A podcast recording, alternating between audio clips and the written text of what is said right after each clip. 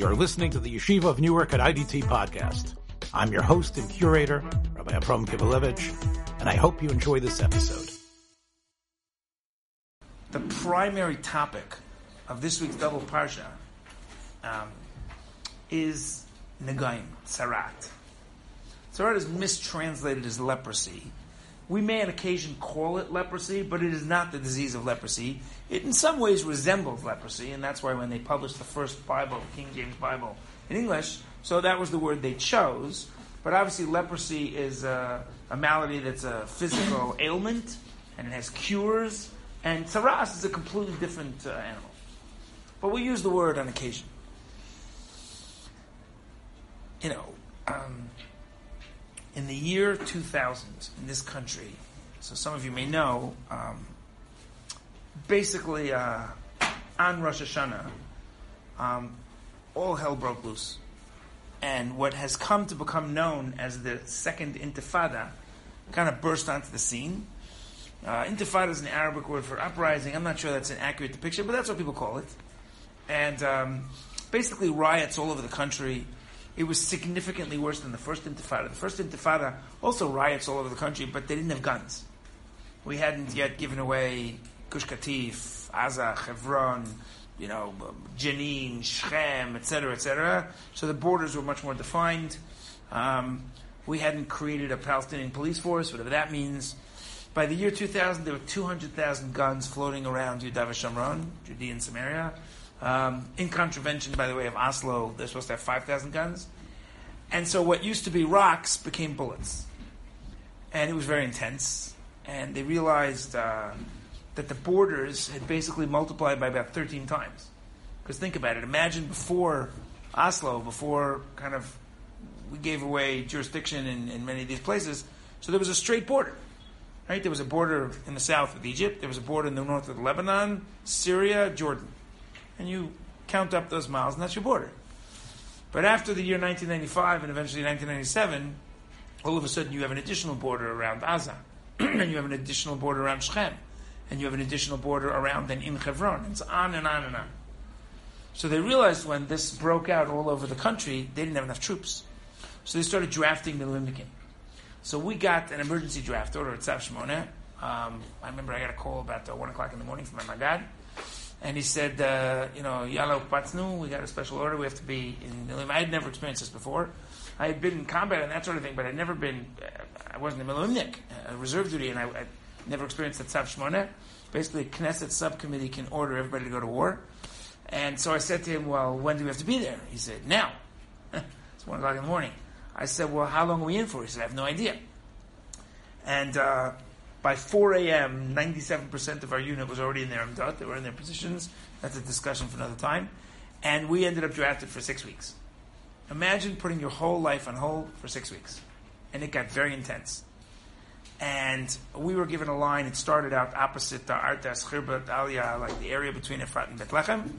Eventually, it came to be much larger. And I was in a chapak. I was in a what's it called, a, a roving command post in a jeep, kind of you know negotiating the different units that I was commanding at different ends of the, the, the border. And one day, I get a call from one of the positions uh, north of us that uh, there's an Arab village there, Abdal Ibrahim, which is generally a peaceful village, but we were always worried that. Uh, that um, uh, terrorists would, would sneak into these villages and stir things up, and that could be very dangerous. Um, so I got a report. Listen, there's there's a riot, and and and the riot is developing in Abdal Ibrahim. So I wasn't particularly worried. Okay, if the Arabs want to riot in Abdal Ibrahim, so we'll get there and try to. But okay. He says, no, no, understand. There's a there's a Jew. There's a Jew in the middle of Abdal Ibrahim. We can see him through the binoculars.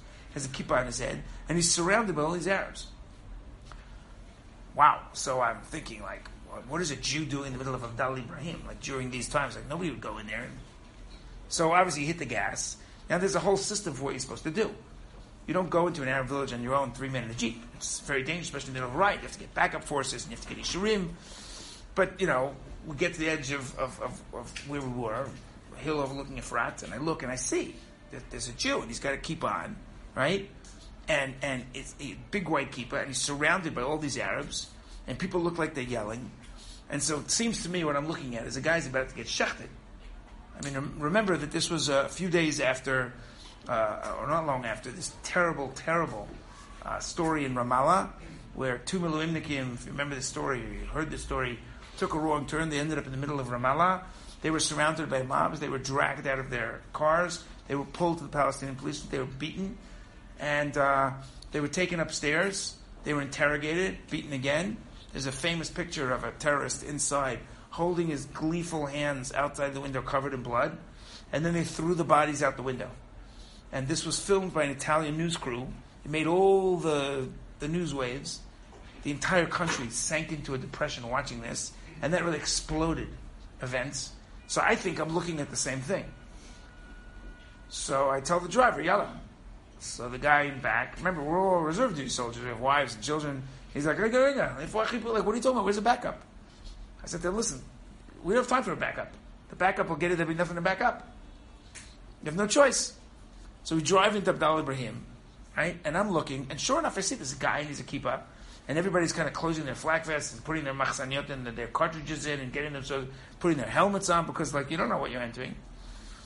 I get into this village, surrounded by a mob, get out, people kind of see us coming and kind of part, which was kind of like strange to me that this whole mob just parts because three soldiers come. But it was essentially a friendly village, it was not far from Efrat.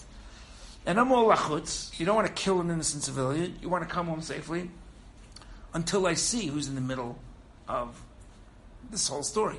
I actually knew he was. There's a guy named Yedidya. And he was the kabat, the security officer for Efrat. He's a civilian. And he's got a pistol on his belt, right? And he's talking with all these Arabs in the middle of a crowd, in the middle of Intifada. So I go and say, Are we crazy? What are you doing here? He goes, Adidak, don't worry. I said, What do you mean, don't worry? That they think there's a mob here. Turned out that the Arabs started to riot because they were very upset. Because the road that runs under the village goes all the way into Beit. It was a dark road. And in the security establishment, they decided, as I knew about, that, uh, that we were nervous that terrorists would sneak into Abdal Ibrahim. So we decided to widen the road and put streetlights on top of the road. And that way, from afar, we could see the streetlights. And if somebody tried to sneak in, or they're terrorists or anything like that, we'd be able to spot them, and we wouldn't think it was Abdal Ibrahim, and so on and so forth. Well, the villagers saw with a couple of bulldozers paving. They think we're trying to take our land. Some of them thought we were trying to bulldoze their village, so they started a riot. So Yedidya, who was part of the committee that makes these decisions, went into the village to talk to the Mukhtar to calm them down. So I pulled him out of there, and we went back. And on the one hand, I started yelling at him, "Listen, you know, it's very nice that you care about the Arabs. It's a kol yafeh. It's very nice. It is." But, you know, there are three million now who are endangered. You were endangered. You don't know how these things end up. This is not the time to worry that much about the Arabs. You should be worrying about yourself. I'll never forget what he said to me. He looks at me and goes. You think I'm worried about these Arabs? These Arabs can take care of themselves. I'm not worried about them. I'm worried about us. Because I see what's going on. And we're going to pay a price for this we have to make sure that all the things that we have to do, and I understand we have to do them, that they leave us who we want to be at the end of this whole story. I'm not worried about their bodies, I'm worried about our souls. That's what he said. Doing this sort of thing, it's good for the neshama. To remember in the middle of a war, in the middle of fighting your enemy, that they're human beings. I'm not doing that for them. I'm doing that for me. It's like the halacha of Tsar Balechaim. You don't do tzar b'lechaim. You don't prevent, according to halacha, cruelty to animals for the animal. You can care about the animal. You, shouldn't be cruel to animals because of what it does to you. So there's an interesting question in this week's parsha, right? And that is the entire story of the Mitzorah. So there's a fellow, person, home, piece of clothing, and something's off. And without getting too deep into the description, there's a whole section of halacha that deals with this. By the way, where would I find the section, right, of halacha on tzaras, right? The halachas of tumas tzaras. Where did I find that? Where in the Rambam Sefer? Tahara. That's exactly right. Anybody remember which book that is? Of the 14? No? 10. Good. That's the 10th book, right? It's before Nezikin and it's after, right, Avodah and Karbanos. Okay? If you look in Perak Zayin, Pasuk Yud, the Rambam actually, I won't read it to you, the Rambam describes what happens to the Mitzora. And, the, and he quotes the Psukim from our Parsha, right? Uh, sorry. Uh, if the skin is white and the Kohen deems it a nega, right? Then he's a mitzora. Shivat yamim yashev badad. He has to go and sit alone. Where does he sit alone? He has to sit outside the camp. So now this is interesting. You have an individual who has sarat. Okay. Why does this individual, individual have sarat? Right now? What do Chazal say? Why does a person get sarat? This thing that we associate with leprosy. Lashon hara. That's exactly right. Okay? Person speaks Lashon hara, he gets sarat. Okay? And there are many instances of this. Can somebody give me a famous case from the Torah? Aaron and Miriam. Aaron and Miriam. Aaron and Miriam, what do they do? They speak Lashon hara. Who do they speak Lashon hara about? Moshe. Moshe. How many types of Lashon hara are there? Three. Uh, uh, evil speech? Three. Right? We have Rechilut, which is innocent gossip, right? Not so innocent. We have Lashon hara, which is. Right? You're saying something negative about somebody, even if it's true, for no good reason. And what's the third? Motzi Shemra, right? Uh, evil, I don't even know how to say that in English, right? To, to produce evil speech about somebody, right? Create a negative impression of a person. What is that? That's where you're lying about someone. You're saying something that's not even true. Which one, which one are Moshe, are Aaron and Miriam doing? Anybody remember what they say? What do they say? There are different opinions as to what they said. Anybody, pick one. It's the most obvious. Farish and Pasuk, yeah? about him separating from Torah. Okay, he's separated from his wife. He was married to an Isha Kushit, which might have been a dark-skinned woman from Midian, right? Miriam compares him to regular Nevi'im and doesn't put him on the pedestal that he's above all the other prophets. Let me ask you a question. Are any of those things untrue? No. So it's not Motzi Shemra, agreed? Okay. Is it innocent gossip or Lashon Hara? Is it negative to say he's separated from his wife? He's separated from his wife. Maybe you think it's not so good. So this is an interesting debate whether this is Rechilus or Lashon Hara. So there's a possibility that this is gossip, which is unbelievable. Why would Miriam and Aaron gossip? And maybe they felt there was a purpose to the gossip. And they get sarat. So it's pretty serious. Why would a person who speaks negatively or innocently about someone else get sarat? So the Gemara in Erchin, right, actually discusses this. Okay? Famous Gemara. Well, it's famous, they know it, right? Okay? The Gemara says, right? This is on Daf Tet Zayin Bet, 16b. Man nishtana mitzora shamra Torah badad yeshev michutz lamachaneh. Lamachaneh moshavo. Why is the mitzora so different that when he's punished, or the consequence is that he has to leave and sit outside the machaneh? Why does he have to sit outside the camp? Right? Who hivdil ben ish liishto? Because he causes separation between a man and a woman, ben ish between a man and his neighbor. So the Torah says he caused people to be separate. So Hashem says you be separate too. Now let's think about this for a minute. The Gemara here implies that the consequence of speaking ill is that you cause people to come apart. Think of any time we're going to get to this at the end of Perek Zayin in Hilchot De'ot. When we do, all sorts of different types of speech. You know, I don't know. Uh, somebody finishes a masechta, right? It's a seal, unbelievable. You're sitting at the lunch table, you say, and somebody says, you know, did you see? Uh, he finished uh, finished the whole masechta, unbelievable. Finished the tractate. Somebody says, yeah, well, he finished the tractate, but you should see he doesn't get up for a minyan in the morning, right?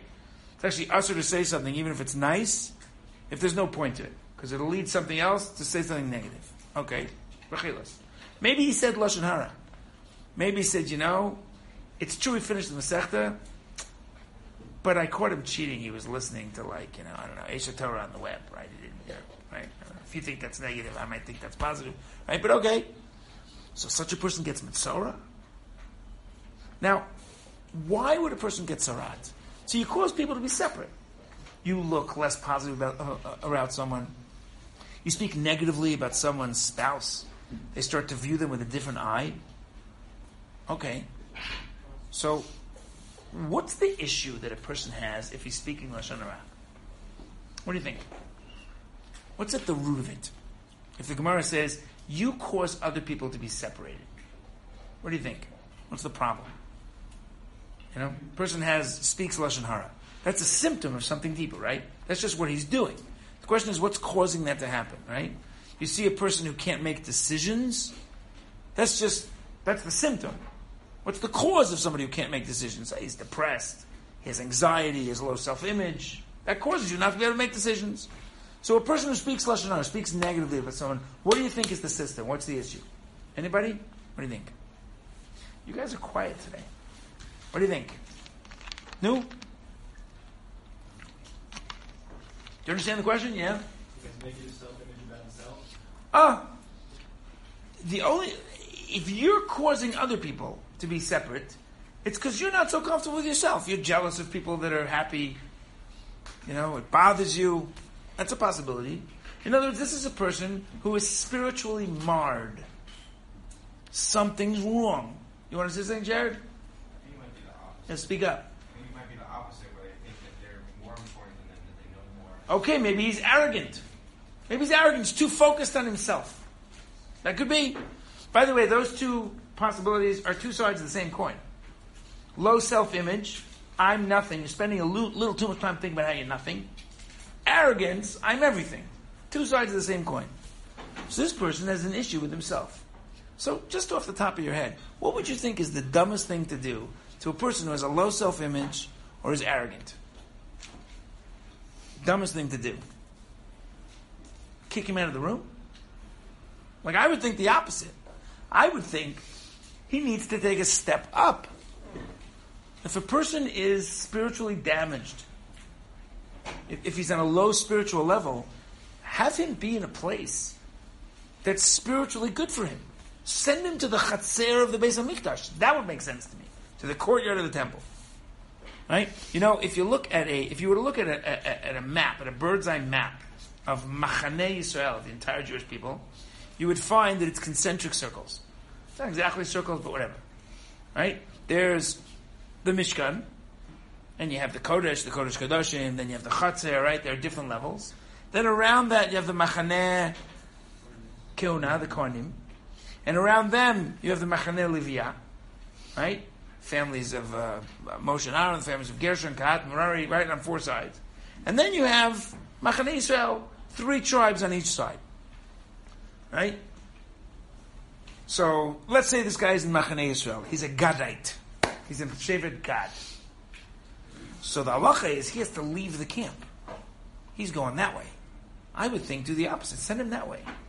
Tell him, you know what? Go hang out with the Levim. You're going to spend the week with Levim. And if that doesn't work, spend a week with the Kohanim. Why do we do this? Why do we kick a person out? What's the purpose of separating a person from community? Now, I understand there could be a logic to the idea that if you're upending the community, maybe you need to step away from the community to think about what it is you're doing. But I would have thought it would be better to get a person to think about that by being more involved in the community. I remember when I was a kid, there was a movie with Harrison Ford. I think it was called Witness. Phenomenal movie.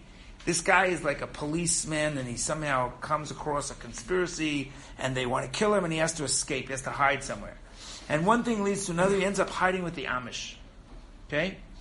And he lives with the Amish. He's this tough New York City or wherever he's from detective, and all of a sudden he's living with the Amish. And it's like the guy who's hooked on cell phones all of a sudden has to has to live in Mea Shearim. He, he's never seen such a beautiful community. So he watches how they share and how they help to build, and that's the whole underlying theme of the movie. We need to get back to basics, and it's beautiful. He put himself in a community, and it was therapy for him. Why does the Mitzora have to leave the camp? What's the idea here? Right? Now, what's really going on in terms of Lashon Hara as the source for a Mitzora? So, there's actually an earlier case of someone who gets tzarat. Does anybody know, as a rule, whenever you can find where something appears first, in the Torah, that's usually the paradigm that teaches you how to deal with it. So, where's the first instance of somebody being affected by tzarat? I'll bet you'll get this. Punished, given whatever tzarat is, leprosy, yeah? Gets around when he says Lashon Hara Yisrael. Excellent. Moshe Rabbeinu at the burning bush. Right? Moshe Rabbeinu, this is Perik Dalet in Sefer Shmot, Pasuk K, or 6. Right? Vayomer Hashem, Lo od avena yadcha bechikecha, vayave yado bechiko. Moshe puts his, if that's not enough, all these signs, right? What does Moshe say to warrant what's about to happen? Anybody remember? Four words. Vehain lo ya'aminu li. He says to Hakadosh they're not going to believe me. Right? He says, okay, I'll give you another sign. Put your hand in, in your in your shirt. So he does. His whole hand is mitzara, leopard. So Rashi there says, why does this happen? Right?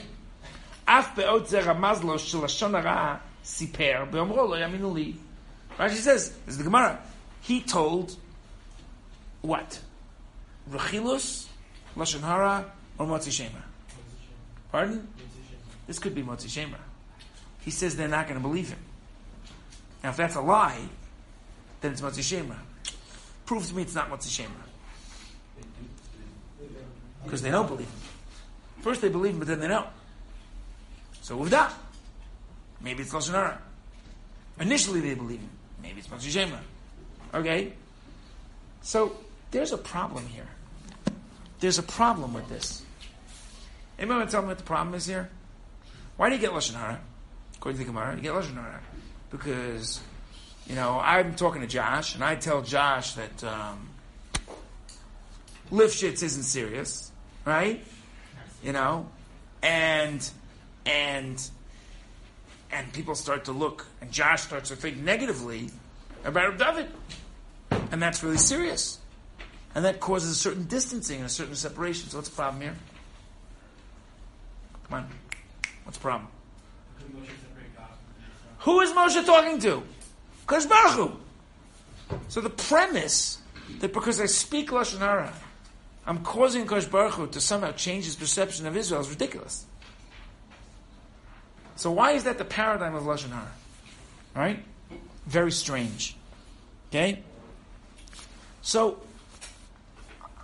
I want to share with you an idea. First, I have to remind you of a story. And there are many different ways to see this, but this is a good example. Um, do you guys remember? By the way, this isn't Moshe Rabbeinu is not the only one this happens to. This happens to Eliyahu Navi, right? Not six thousand knees have not bent down to the Baal in Lachim Aleph, and Kadosh Baruch Hu takes him to task because he speaks negatively about the Jewish people. Who's the third Navi that this happens to? Anybody remember? Parak Vav of. It's an easy pasuk to remember. I like like 11, 12, 13, 14, 6, 5. Parak Vav pasuk A in Yeshayahu. Kadosh Baruch Hu burns Yeshayahu's lips because he speaks negatively about Am Yisrael. Same idea though. Some form of Lashon Hara. So there's a fascinating case in Tanakh, also in Lachim Aleph. Maybe you remember the story. Naaman, okay, is the king of Aram. He's the equivalent of Adolf Hitler. He is Israel's greatest nemesis. He's an incredibly cruel person. He's a butcher. And he has been consistently harassing and attacking the Jewish people, attacking their women, enforcing idolatrous laws, stealing their crops, terrorizing them. He is the, the Arafat of his day. And then he gets tzarat. He gets leprosy. And he doesn't know what to do. And no one and nothing can cure him. It's a horrible, horrible malady. So somebody tells him there is a prophet that the Jewish people have. And if anybody can cure you, he can cure you. So he sends word that he wants Elisha to cure him, Labriot, of Tzarat. Now think about this. You're a doctor working in Nahariya Hospital. And you get a message from Ayatollah Khomeini. Right? Yihya from Hamas. You know, he's got a tumor, and you you specialize in this, and they sent word that they want you to operate on him. Yeah, sure, I'll operate on you, no problem. I'll do it with my eyes closed, right? no problem. So what do you expect Elisha to say? Go away. You're Russia. Do tshuva. I'll talk to you. But Elisha says, "She'edah navi yesh b'Yisrael." Let him know that there's a navi, that the Jewish people have neviim. And so Naaman comes, and without getting into the details of the story, he is cured. Elisha becomes the vehicle for Naaman being cured. So you're a mighty king. This Jewish prophet cures you. What do you do if you're a mighty king? What are you going to do? What are you going to do? You want to thank him. How do you thank him if you're the king? You give him a kiss on the cheek. No. You get him some Dunkin' Donuts. What? What do you do? You give. You want to give him a buchta. So he says, "I'm going to give you malach of navi." He offers him two kikarei zahav, two whole whole, to an inch, a fortune. Elisha says, "Not one penny." And there are different opinions as to why Elisha refuses to take it. Because the Jewish people are in destitute. It's a chilul Hashem. People shouldn't think I did it for the money. It's mitzvah uh, ababi de avera. This, this money is ill-begotten gains. Or sheyedash yesh navi b'Yisrael. Let them know that there's something bigger than money. So Naaman is in shock, says thank you, and off he goes. But Elisha has a servant. Anybody remember his servant's name? Gehazi. It's kind of a name you either can't remember or can't forget, right? Kind of wonder what his parents are like. Oh, I got to get named Gehazi. Okay. So Gehazi, he's got a different attitude towards this. Guy wants to give away his money. We can do better things with it than he can. So he runs after Naaman. And he seizes the opportunity. And he gets Naaman to give him the money. And there's an interesting debate as to how he does it, but I'm going to leave that aside. So what happens to Gehazi? Well, obviously, if we're doing it in the context Shir, so he gets Sarat. But he didn't speak any Lashon Hara. It can't be that he gets Sarat because of Lashon Hara. And it can't be he doesn't get Sarah because he touches money from Sarah, right? So there must be a second way to get Sarat, right? Why does Gehazi get Sarat? Gehazi gets Sarat because if Sarat separates you from the Machaneh, right? Gehazi, what kind of person? By the way, um, Chazal say if you look and if you continue in the story of the Nevi'im, um, Gehazi had four sons. He not only he gets Sarat, he'll have Sarat forever, and his children will get Sarat. There's a big discussion. Uh, Sifrat talks about this. Why do his children get Sarat? So the only way to understand this is that whatever transgression or whatever flaw Gehazi has, he gives over to his children.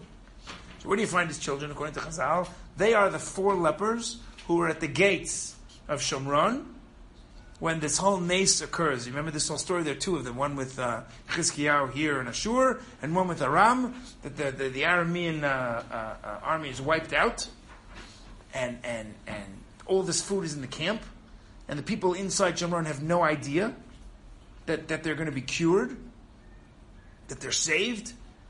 But the four lepers who are outside the gates for reasons of tumantara, of ritual purity, they see nobody's around, they start to eat.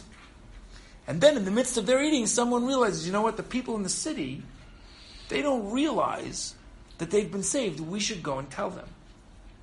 So one of them eventually goes to the gates of the city, right? So, what does that have to do with Sarat? So one could make a case for saying, I actually recently saw a Dvar Torah by Rav Medan, my Rebbe, uh, Rosh of Gush, who said a fascinating thing. What Gehazi and these Aramean children have in common is that they were takers. There are two types of people in this world. You're a giver or you're a taker. It's that simple. You're sitting at your desk, there's a book next to you, belongs to somebody else, and you don't bother to look at it. You're not a giver. You're not grabbing opportunities to make a difference in people's lives. You're too busy with yourself. Right? Two types of people givers and takers. Even though one of them eventually goes to the gates and alerts the Jewish people, they don't do it right. People are starving to death. First, they got to go have breakfast. They're too busy taking. Gehazi misses the opportunity for an enormous impact the mightiest king in the world, or however you want to qualify him, wants to give a fortune, he doesn't take it, there's things that are bigger than money. No, there's no money. He's a taker. Now, if you're a taker, what's the consequence of being a taker? You have to be taken out. Why? What is that about? So, this reminds us of another instance that we're actually all aware of, and which is appropriate to discuss sort of immediately after Yom HaShoah. Right? We spent the day thinking about the Holocaust. Right? Okay? The Holocaust was a product of what difficult reality that the Jewish people have suffered for the last 2,000 years? Well, anti Semitism is a product of that. Galut, exile. Right? Now think about this for a minute. So what happens? We have a Beit HaMikdash. What's the purpose of the Beit HaMikdash? Temple, Mishkan, Tabernacle. What's the purpose of it? Well, you can serve Hashem anywhere. Why do you need a Beit HaMikdash? Pardon?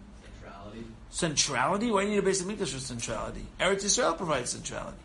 It's a place of presence of Hashem.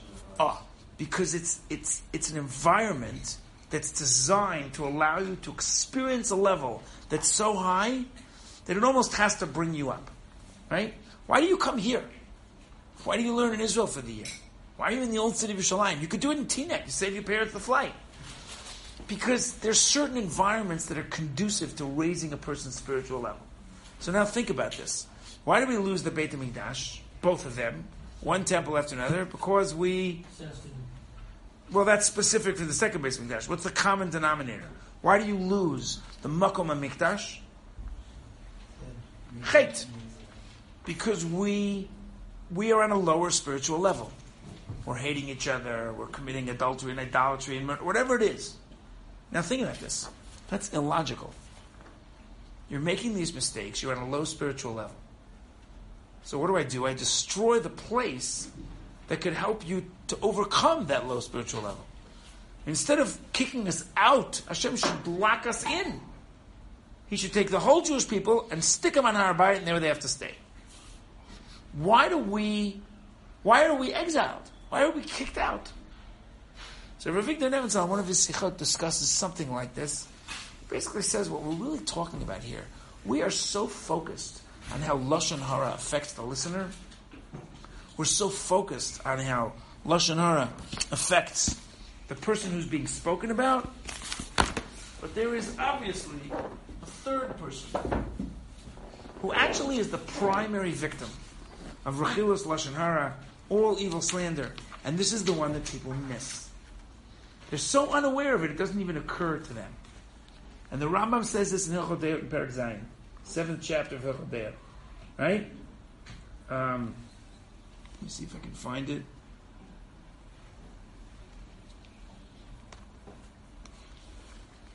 Story of my life. One second. Huh.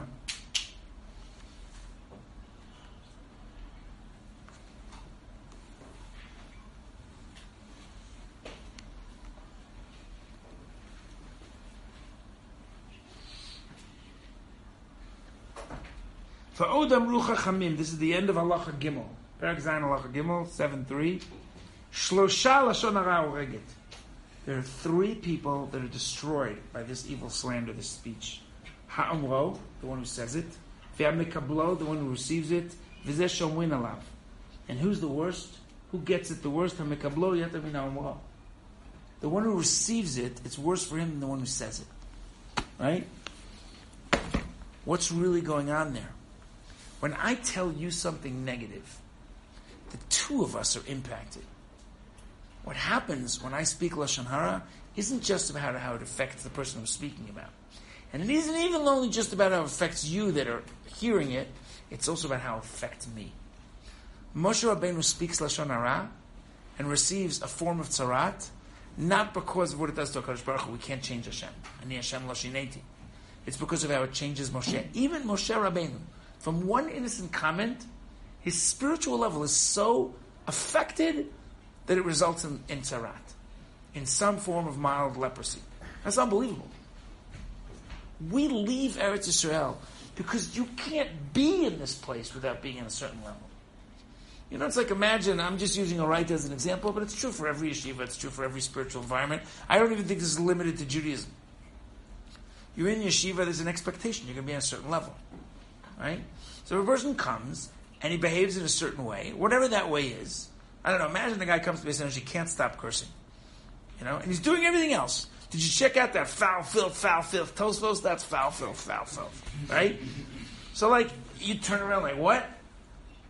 Doing everything right. Eventually, if a person couldn't break that habit, you'd ask him to leave because he's having an impact on himself. He's having an impact on the yeshiva. He's having right. So the reason that the Mitzora is forced to leave the Machaneh is because it's not because he's being punished. It's because he's no longer worthy to be in the Machaneh. And his impact on the encampment, on the community, and the price the community would pay for that impact overweighs the price he's going to pay by having to leave the community. That's the foundational idea behind Tzaraat. Where am I at? In fact, it's interesting. Rav Tzadok talks about this on a number of occasions. You know, when you take a really good look at where you are, it tells you a lot about who you are. You know? Imagine you go back in time. And you go back, how, I don't know how old University of Maryland is, but for the purpose of example. You go back to University of Maryland, and you're back in University of Maryland in 1930, right? And let's say that Yasha Bear of Soloveitchik did not go to University of Berlin. Instead, he decided to go to University of Maryland.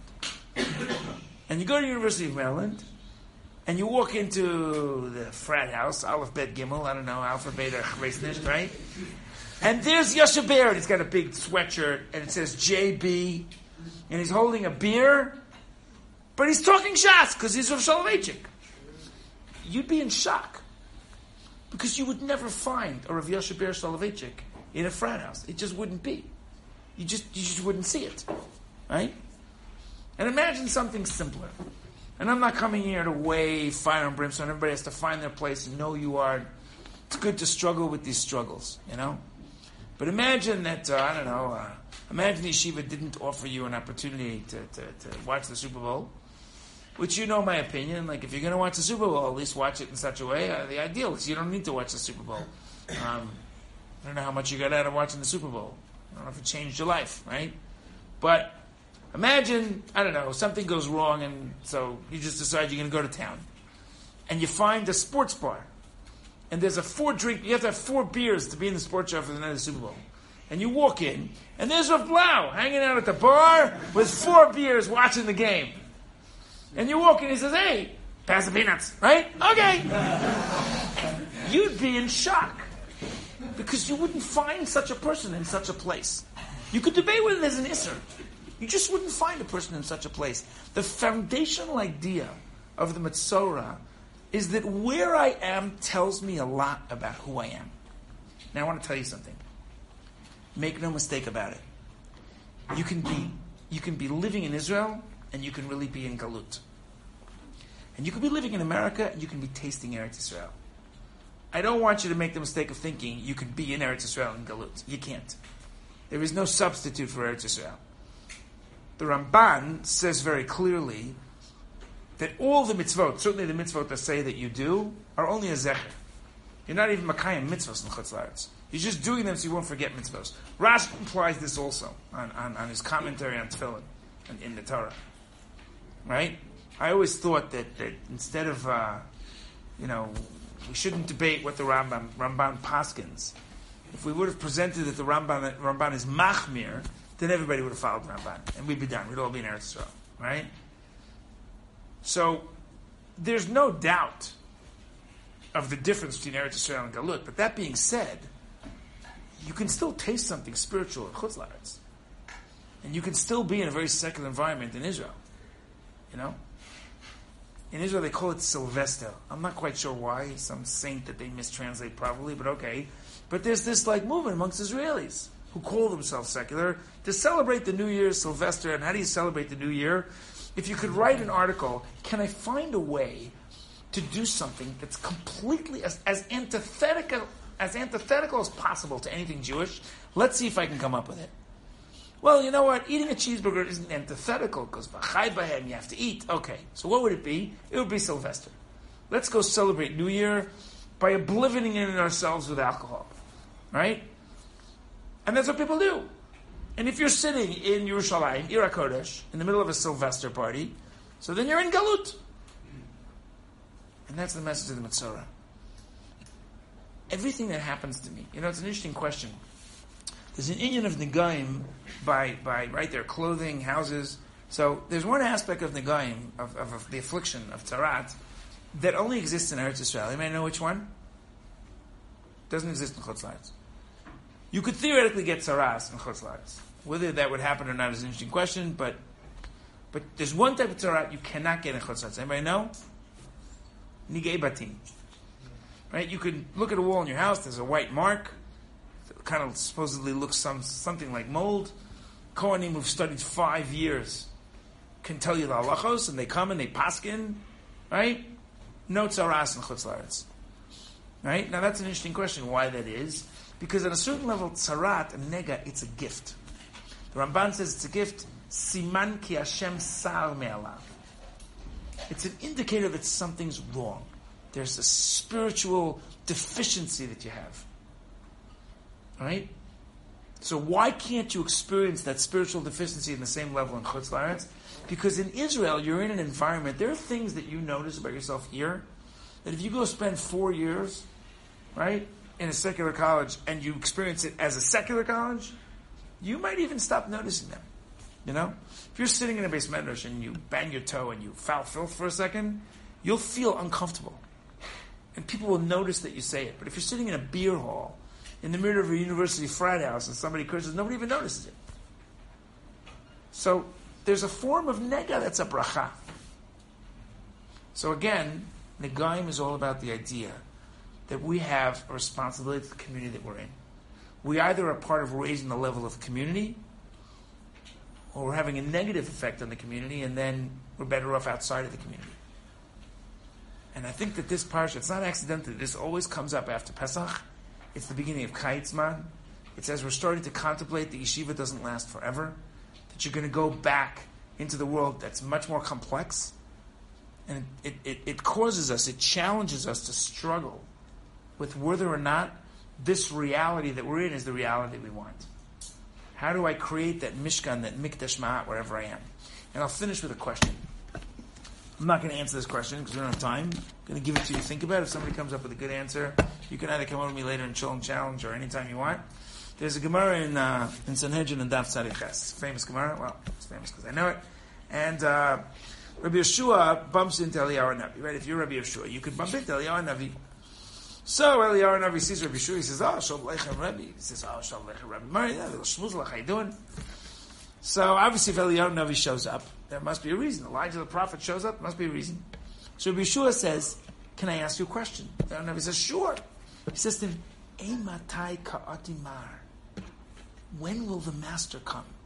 What's he asking? When will when will Mashiach come? He's in the cattle car on the way to Treblinka. When will the Mashiach come?